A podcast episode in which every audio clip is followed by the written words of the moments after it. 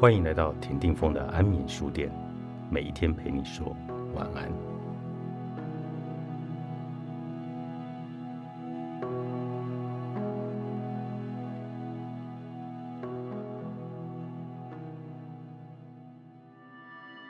许多人之所以无法下定决心离开消耗你的人，最主要的原因是来自于罪恶感，让他不忍心切断联系。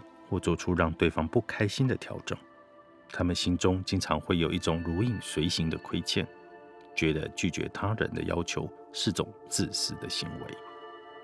之所以会有这样的反应，有可能是来自于成长经验，爸妈、师长或重要他人透过喂养的愧疚，达到情感上的操纵，强迫孩子按照自己的期待生活，例如。你吃这么少，是觉得妈妈在厨房不够辛苦，手艺不好，才会挑三拣四的，枉费我花这么多钱栽培你。你不学医，叫我怎么对得起你死去的爷爷？你都几岁了，还不结婚生小孩？传出去还以为你哪里有问题？你要我怎么在外面做人？大人这么做这么说，不一定出于恶意，绝大多数都是为了孩子好。可是孩子学到的却是。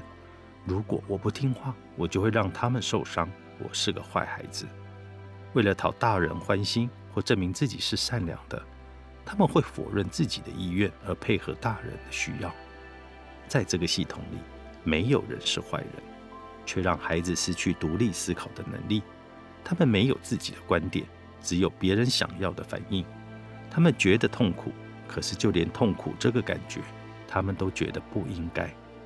即便你告诉他，你值得更好的对待，你有权利过自己想要的人生，你才是自己生命的导演，你可以活出不一样的剧情，他仍然会觉得这是一种背叛，他不能辜负那些关爱自己的人。只要割舍不掉这种念头，就算他们想要改变，也很快的就会被排山倒海的罪恶感给拉回去，维持旧有的互动模式。罪恶感不是天生的情绪，罪恶感是一种很独特的反应，只发生在关系中。弄坏了一个物品，你不会对这东西有罪恶感，但你会对物品的主人感到抱歉。离开了一段关系，搬离熟悉的家，你不会对房子有罪恶感，但你会知道里面住的人你要怎么去面对。辞掉了一份工作，你不会对工作内容有罪恶感。但你会对曾经看好你、给过你帮助的人感到愧疚，罪恶感往往来自于你太在乎别人的评价，因为不想要让人失望，只好选择对不起自己。它是一种复杂的情绪，结合了悲伤、厌恶、愤怒和恐惧四种情绪，却不像这个四种情绪与生俱来的原始本能，而是后天学习得来的。理解其中的曲折。我们必须先拆解这三个字：罪。之所以成立，源自于一个组织，无论是家庭、宗教或社会。为了可以顺利运作，人们制定了一套规则或法律，只要违反，就会被定义成一种罪。目的呢，是让人感觉到畏惧。二，则是依着这套规定，有了好与坏之分。若违反了，就觉得自己是不好的。感。一种心理的情绪状态，罪恶感之所以能成立，首先你得要先接受这里头的价值判断与游戏规则。例如，在一个很保守的传统文化里，相信不生育会破坏家族的团结与和谐。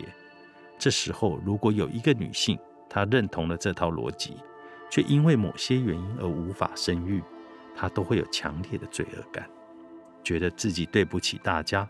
很害怕被排挤或惩罚。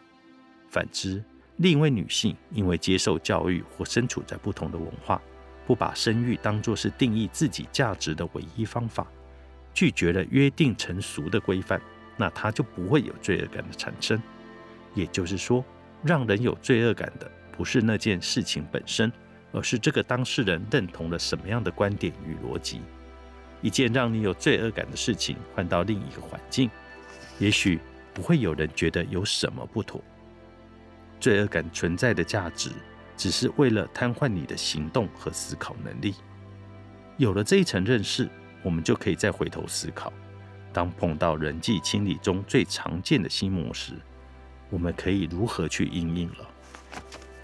我决定生活里只留下对的人。作者：杨嘉玲，采石文化出版。